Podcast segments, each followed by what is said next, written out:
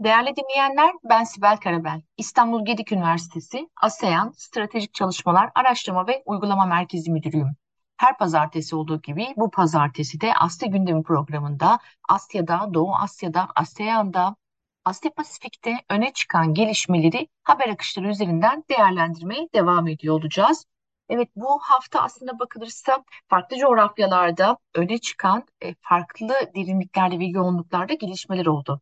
Ancak Asya'yı göz önünde bulundurduğumuzda hakikaten 4-11 Mart e, arası gerçekleşen ve Liankui olarak e, geçen e, iki toplantı Çin'in halk Çin Halk Siyasi İstişare Konferansı ve Ulusal Halk Kongresi'nin her sene Mart ayında gerçekleştirdiği toplantısındaydı gözler bir anlamda.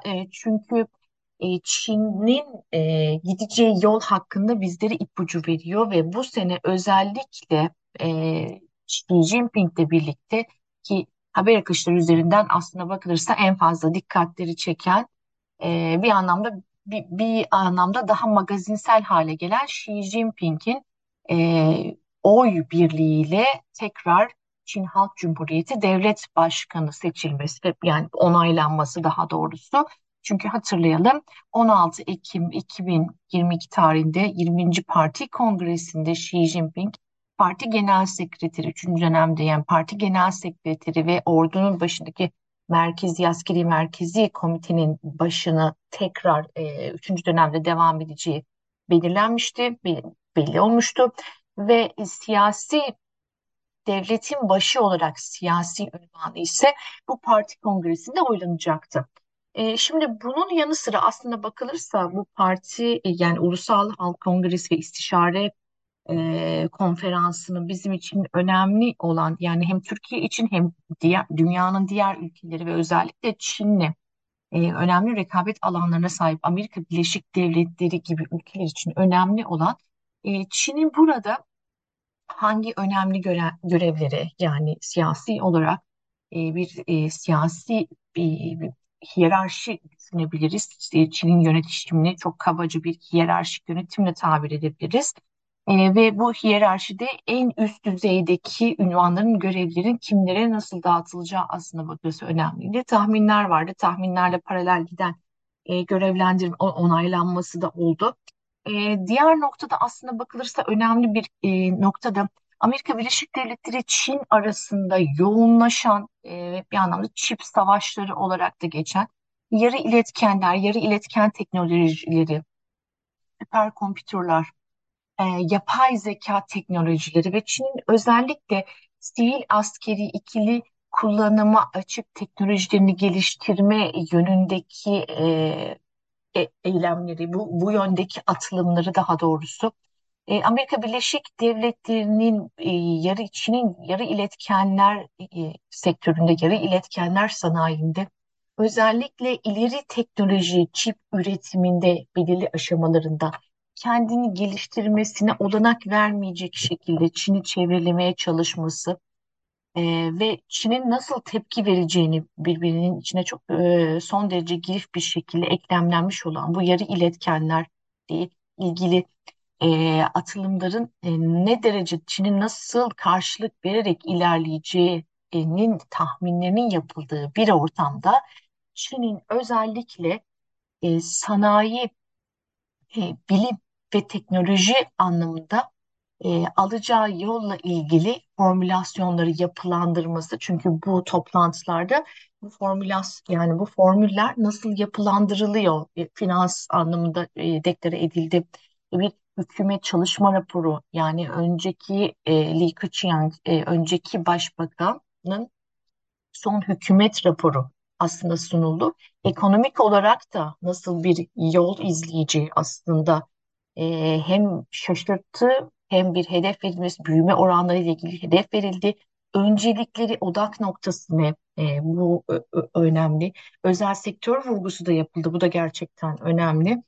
E, şimdi hepsini kısaca başlıklar halinde zamanımızın el verdiği e, müddetçe, zamanımız el verdiği müddetçe başlıklar halinde bahsetmek gerekiyor. Evet dediğimiz gibi yaklaşık 3000 delegenin de olduğu yaklaşık 2977 olarak belirtiliyor.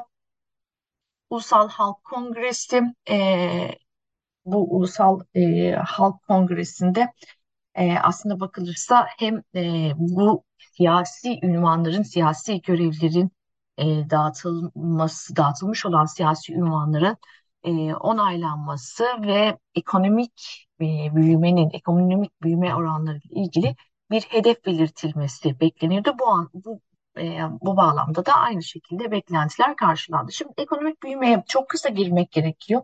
Şimdi bu ekonomik e, büyümeyle alakalı hedef yani şimdi şimdi 2022'de yüzde üç gerçekten hani e, evet e, türlü farklı enstrümanlar var, farklı ortam var e, ama yüzde üç e, büyümeyle kapattığını düşünürsek evet e, ilk çeyrekte e, Çin'in bu büyüme e, büyümesini sürdürülebilir ve daha iyi hale getirmesiyle ilgili e, işte sanayi çıktıları, fabrika çıktıları, sanayi PMI verileriyle daha e, ileriye doğru atılımlar yaptığını düşünürsek Çin'in e, özellikle Li ve Ulusal Halk Kongresi'nde e, belirtilen yüzde beşlik büyüme hedefi e, bazı uzmanlar tarafından bu konuyu doğrudan çalışan belirli ajanslar ve finans ve e, mali ajanslar tarafından düşük bulunuyor. Şimdi bu bir yandan aslında bakılırsa beş, yani e, bir dönem hedefle veri, verilmemişti hatırlarsak önceki dönemlerde. Şimdi bu yüzde beş, yani beklentiler yüzde altı, hatta belirli rating ajansları e, Çin'in e, büyümeyle ilgili, ekonomik büyümesi, gayri safi büyümesiyle ilgili tahminlerini revize etmişlerdi. E, olumlu yönde revize etmişler. Yukarı e, giden bir trendle revize etmişlerdi. Buna rağmen yüzde beşte kalındı. E, akıllara şu geliyor hakikaten e, bu konuda bir fikir birliği var. E, Çin'in evet e, artık biz Çin'i iki rakamlı konuşmuyoruz. Zaten 2012'den beri Çin artık yeni normali e, farklı bir ekonomik büyüme modeli ve yeni normal e, gayri safi hasıla büyümesinde e, iki e, basamaklı rakamların telaffuz edilmediği bir ekonomik modele doğru evriliyor. E, böyle bir arka planda aslında bakılırsa şunu tartışmak gerekiyor. Çin ekonomisini sürdürülebilir hale getirmek için Xi Jinping'in de öne e, yani bu açılış geçtiğimiz pazartesi açış konuşmasında belirttiği gibi inovatif yani hem teknolojide kendine yeten ki hakikaten bu önemli bir vurgu inovatif e, ve batıdan da e, çok Amerika Birleşik Devletleri'nin ismini doğrudan zikrederek çünkü bunun e, çok ciddi oranda bu çip savaşları, mikroçip ve yarı iletkenlerle ilgili e, Çin'in tedarik zincirlerinde e, bir anlamda kıstırılmaya yönelik eylemlerine doğrudan bir tepki olarak Çin'in e, Amerika Birleşik Devletleri işaret etmesi söylenebilir. Yani çevreleme dedi ve kalkınmamıza zarar dedi Amerika Birleşik Devletleri ve e, Amerika Birleşik Devletleri'nin başkanlığındaki e, bu girişimler. Şimdi e, burada evet teknolojik boyut var. E, ekonomik boyut var. Ekonomik boyutta da inovasyon dedi Xi Jinping. Şimdi inovasyon önemli. Ekonomiyle şöyle bir alakası e, kurulabilir. Şöyle bir bağlantı kurulabilir. Ekonomik büyümenin e, daha ılımlı oranlarda bırakılması, daha inovatif. E, 2012'den beri zaten devam eden yüksek katma değeri yüksek, daha inovatif. Yani inovasyon tek bir kelime gibi, inovasyon tek bir yekpare anlamı varmış gibi geliyor ama inovasyon e, çok katmanlı e, bir anlama sahip. E, dolayısıyla e, Çin'in bu konudaki yani işte ihracata e, dayalı bir ekonomik büyümeden ziyade iç tüketimi artıran, kendine yeten özellikle belirli kritik altyapı ve sektörlerde, teknolojik özel sektörlerde kendine yeten, yetmeyi başaran ve hatta bir adım daha ileri giderek belirli standartlarda uluslararası norm koyucu olmayı hedefleyen bir ekonomik modele e, aslında evrilmek istediğini söyleyebiliriz. Doğru, bu doğrultuda da e, şimdi çok e, değişik değişik yapılandırmalar var bu iki toplantıdan çıkan. Şimdi az evvel saydığımız e, bu teknolojik rekabetin çok ciddi yoğunlaşmasının arka planı da değerlendirirsek bir defa e, Bilim ve Teknoloji Bakanlığı'nın tekrar e, organize edilmesi önemli. Şimdi nasıl e, çok e, geniş hatlarla değerlendirdiğimizde biz şunu görüyoruz bu iki toplantı sonrasında. Şimdi bir merkez bilim ve teknoloji komitesi e, kuruluyor. Yani bu yine bakanlığa bağlı, Bilim ve Teknoloji Bakanlığı'na bağlı. E, ve bu Bilim ve Teknoloji Bakanlığı'nın görevleri de belirli görevleri. Yani e, sistemin yürüme, yürümesiyle ilgili daha idari, daha kontrol görevleri kalmakla birlikte belirli, belirli görevleri daha spesifik alanlarla ilgili. Örneğin e, bilim ve teknolojinin e, daha tarımsal alanla ilgili ve kırsal gelişme ile ilgili kısmı bu alandaki doğrudan işte e, Tarım ve Kırsal İşler Bakanlığı'na devredilmesi. Diyelim ki e, bilim ve teknoloji örneğin doğrudan e, Sanayi ve e, İnformasyon Teknolojileri e, Bakanlığı'na belirli alanların delege edilmesi. Şimdi buradan şunu anlıyoruz aslında çok e, birbirine benzer stratejilerin birbirine benzer ve paralel giden hedeflerin entegre edildiği e, imajını veriyor bize. Şöyle ki 2014 yılından itibaren pardon e, Çin'in özellikle e, çip teknolojilerini, yarı iletkenlerle ilgili ve teknolojiyle ilgili hedefleri daha bütünsel, daha holistik bir yaklaşım barındırıyordu. E, fakat tabii e, teknolojideki rekabetin e, daha farklılaşması, stratejilerin değişmesi Çin'i bir anlamda daha uzmanlıkla yani vaka vaka ve uzmanlıkların bölüştürüldüğü bir karşı stratejiye doğru itmiş gözüküyor. Şimdi hakikaten iki toplantıdaki bu uzmanlaşmanın özellikle teknolojiyle ilgili bu uzmanlaşmanın hatta ve hatta Deng Xiaoxiang yani e, Çin'in yeni başbakanının yardımcısı bir numaralı yardımcısı örneğin e, Çin'de daha önce e, bir siyasi doğrudan siyasi yönetim tecrübesi olmamasına rağmen mühendis kökenli e, olmasıyla dikkat çekiyor. Yani buradaki amacın daha spesifikleşme, daha alanda uzmanlarla birlikte özellikle belirli teknolojiyle ilgili. Burada çok ciddi bir vurgu var çünkü. Hem Xi Jinping'in vurgusu var hem e, bu raporda vurgu var, e, bu çalışma raporunda.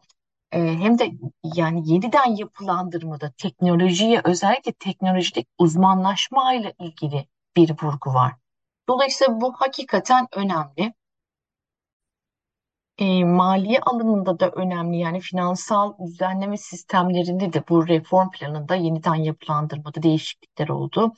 Örneğin e, işte bankacılık sigorta düzenleme komisyonu e, farklı birimlere ayrıldı. Bunun yerine e, ulusal finansal düzenleme e, birimi kuruldu. Bu yeni ve özellikle tüm mali sektör e, neredeyse tüm mali sektörün tüm alanlarında e, bir siyasi güce sahip olmuş oldu.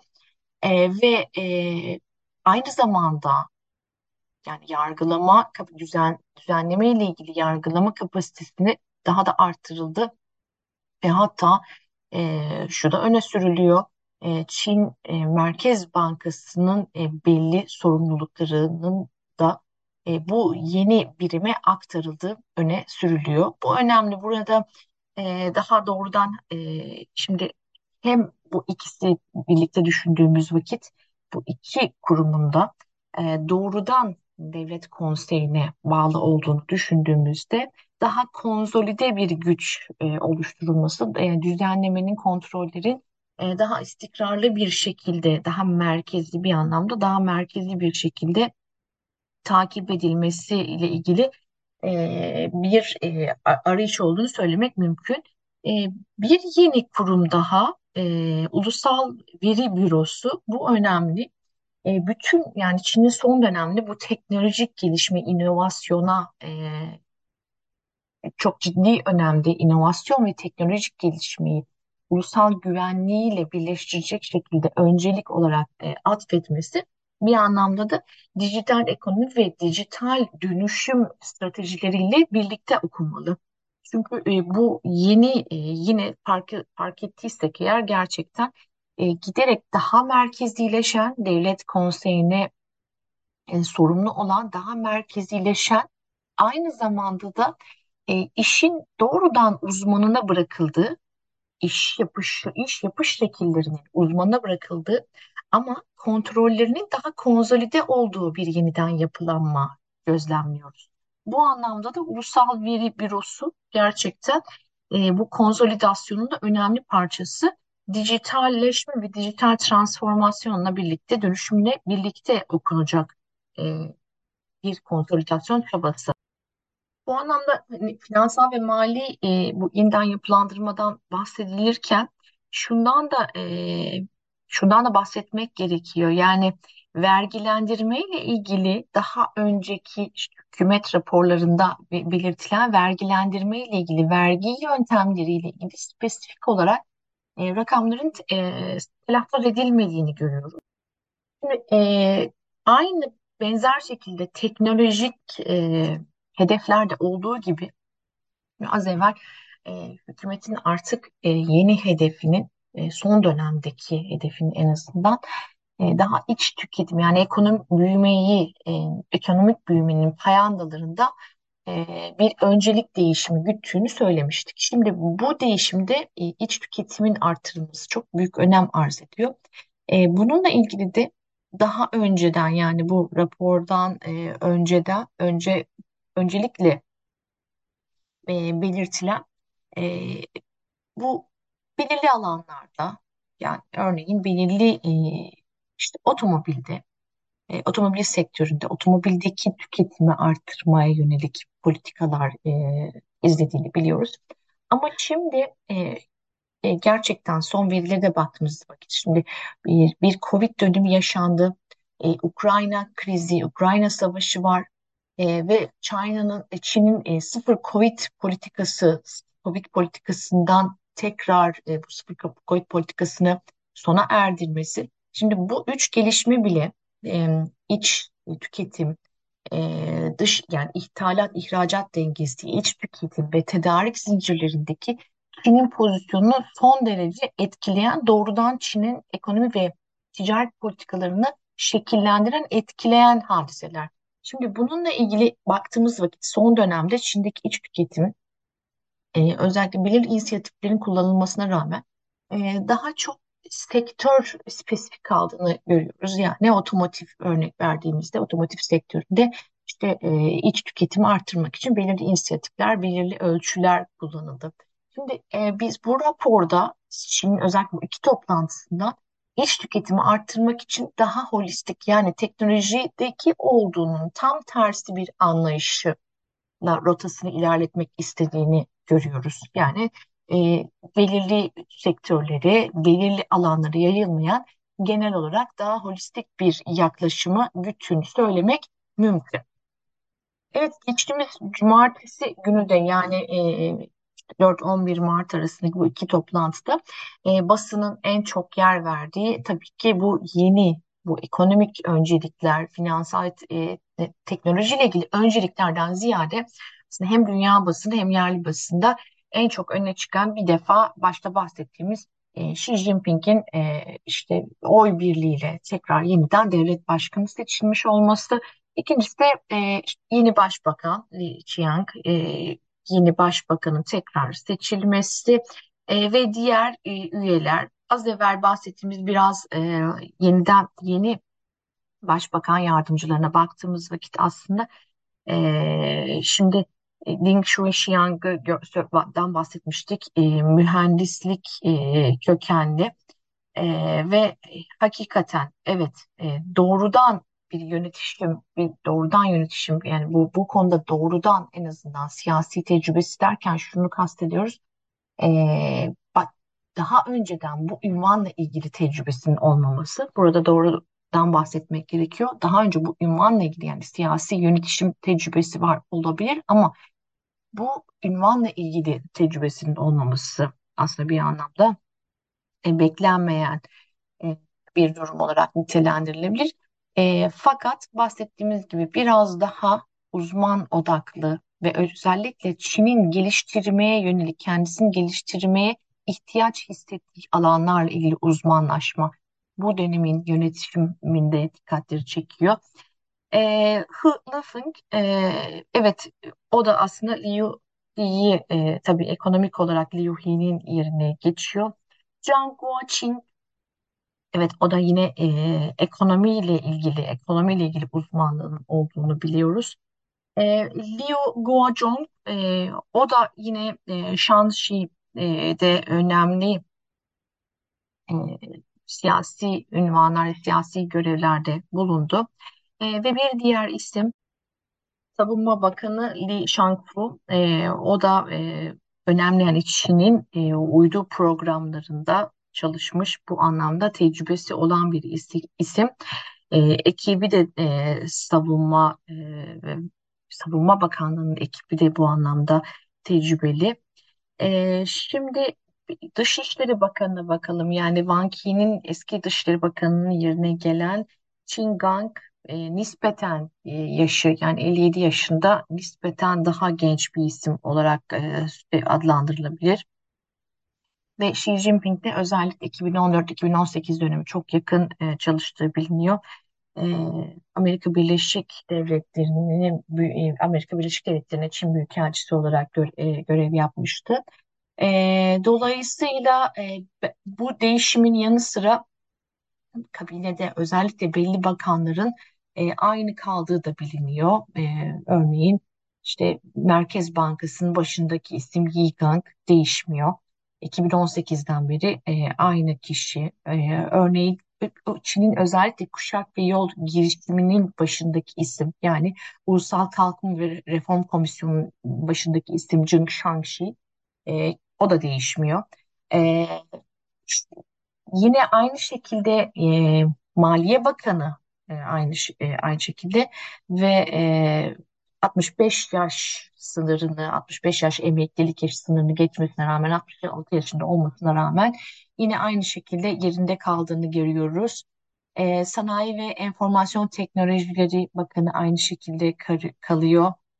Bilim ve ki bu isimler önemli isimler için için bu e, Bilim ve Teknoloji Bakanı e, az evvel bahsettiğimiz bu teknolojik rekabetin çok yoğun olduğu ve Çin'in son dönemde gerçekten çok ciddi bir şekilde sıkıştırıldığı bir ortamda bu isimlerin devamlılığı fakat yeniden yapılandırmanın, kurumsal yeniden yapılandırılmanın, yapılandırmanın da bir anlamda olması hem istikrar unsurlarının takip edilmesi hem de ihtiyaç olan alana yönelme ile ilgili kurumsal yeniden yapım, yapılandırmaya özen gösterildiği anlamına e, geliyor. E, güvenlik e, yani bakanlığı çünkü iyi şimdi de aynı şekilde kalıyor ve hakikaten e, Xi Jinping'in çok yakınlarından çok yakın çalıştığı isimlerden bir tanesi. İçişleri Bakanı, Adalet Bakanı, e, işte Ulusal Kaynaklar Bakanı, e, e, Çevre Bakanlığı, işte suyla ilgili belirli kaynaklarla ilgili Sağlık Bakanlığı aynı şekilde kalan isimler. E, dolayısıyla e, biz burada e, çok ciddi bir şekilde yani Şii'nin kendisi e, ki, yani son dönemi e, son dönemi son dönemi son geçirdiği dönem anlamında değil ama şimdiki döneminden e, e, referansla şöyle söyleyebiliriz. İlk kurmaylarını yani o piramidin en tepesindeki kurmaylarını gerçekten hem birlikte çalıştığı hem deneyimlediği e, hem de birlikte çalışabileceğini düşündüğü isimlerden e, seçtiğini söylemek mümkün. En azından oluşturduğunu söylemek mümkün.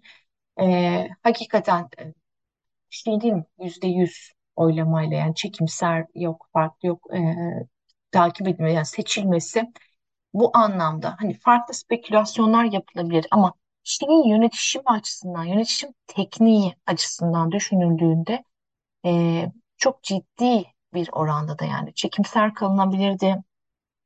Red olabilir ama hani en azından Şii'nin üçüncü dönem siyasi gücünü çok konsolide ettiğini düşünürsek e, sadece iç dinamiklerle değil, sadece demokrasi kıyaslamasıyla değil, çok ciddi bir e, Covid e, sonrası, Ukrayna hadisesi sonrası ekonomik olarak sürdürülebilir, ekonomik büyümenin sürdürülebilir olması ile ilgili çok ciddi bir e, önemli e, patika var önünde yani hem Şi'nin hem Şi'nin ekibinin. Amerika Birleşik Devletleri belki de hiç olmadığı kadar yoğunluk bakımından Çin'i sıkıştırıyor farklı alanlarda. Ee, ve çok ciddi rekabet alanlarının çok yoğunlaştığı, keskinleştiği bir dönem. Bu dönemde e, Şi'ye bu görevin e, verilmesiyle ilgili güvenin olduğunun bir göstergesi olarak okunabilir. Diğer yönler, diğer demokrasi kıyaslaması, yönetişim sisteminin içerisindeki otokratik öğelerin olup olmaması ya da ne derecede olması e, farklı siyasi münazaraların aslında bir tartışma alanı olarak okunur. E, bu tartışılmaları tartışılır ama Çin'in en azından yönetici tekniğiyle ilgili bu durum e, Şii'nin üzerinde çok ciddi bir sorumluluğun olduğunu da gösteriyor aslında bakılırsa. Çünkü e, barılan patika yani bu patikada e, barılmaya çalışılan hedefle e, patikadan ilerlerken e, gidilen yolun e, ne kadar çetrefilli olduğu da aslında bir anda aşikar. E, dolayısıyla bu zor görevde e, dönemde e, jeopolitik rekabet alanlarında çok yoğunlaştığı bir dönemde e, Çin'i gerçekten Çin'in yeni yönetimini e, zorlu görevler bekliyor gibi gözüküyor. E, buradan hani Türkiye'nin, Amerika Birleşik Devletleri'nin, Avrupa Birliği'nin, farklı ülkelerin Çin'le olan ticaretinde, e, ilişkisinde özellikle hem ticaretinde hem işte doğrudan e, yatırımlarla ilgili ilişkilerinde işte altyapı yatırımlarıyla olan ilişkilerinde iş ve ticaret pratiklerinde e, işte vergilendirmeden e, işte ticarette ne e, öncelik alınıyor gibi alanlara kadar Çin'in e, gitmek istediği yolla ilgili aslında bir yol haritası çizilmiş oluyor. Bu anlamda da önem arz ediyor.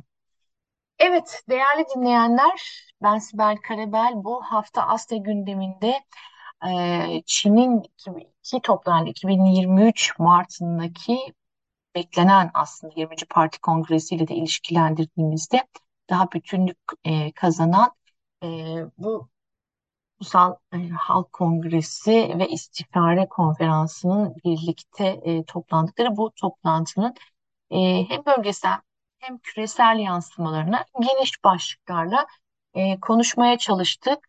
Bizlere dinlediğiniz için çok teşekkür ederiz. Haftaya farklı bir Asya gündeminde görüşmek üzere. Hoşçakalın.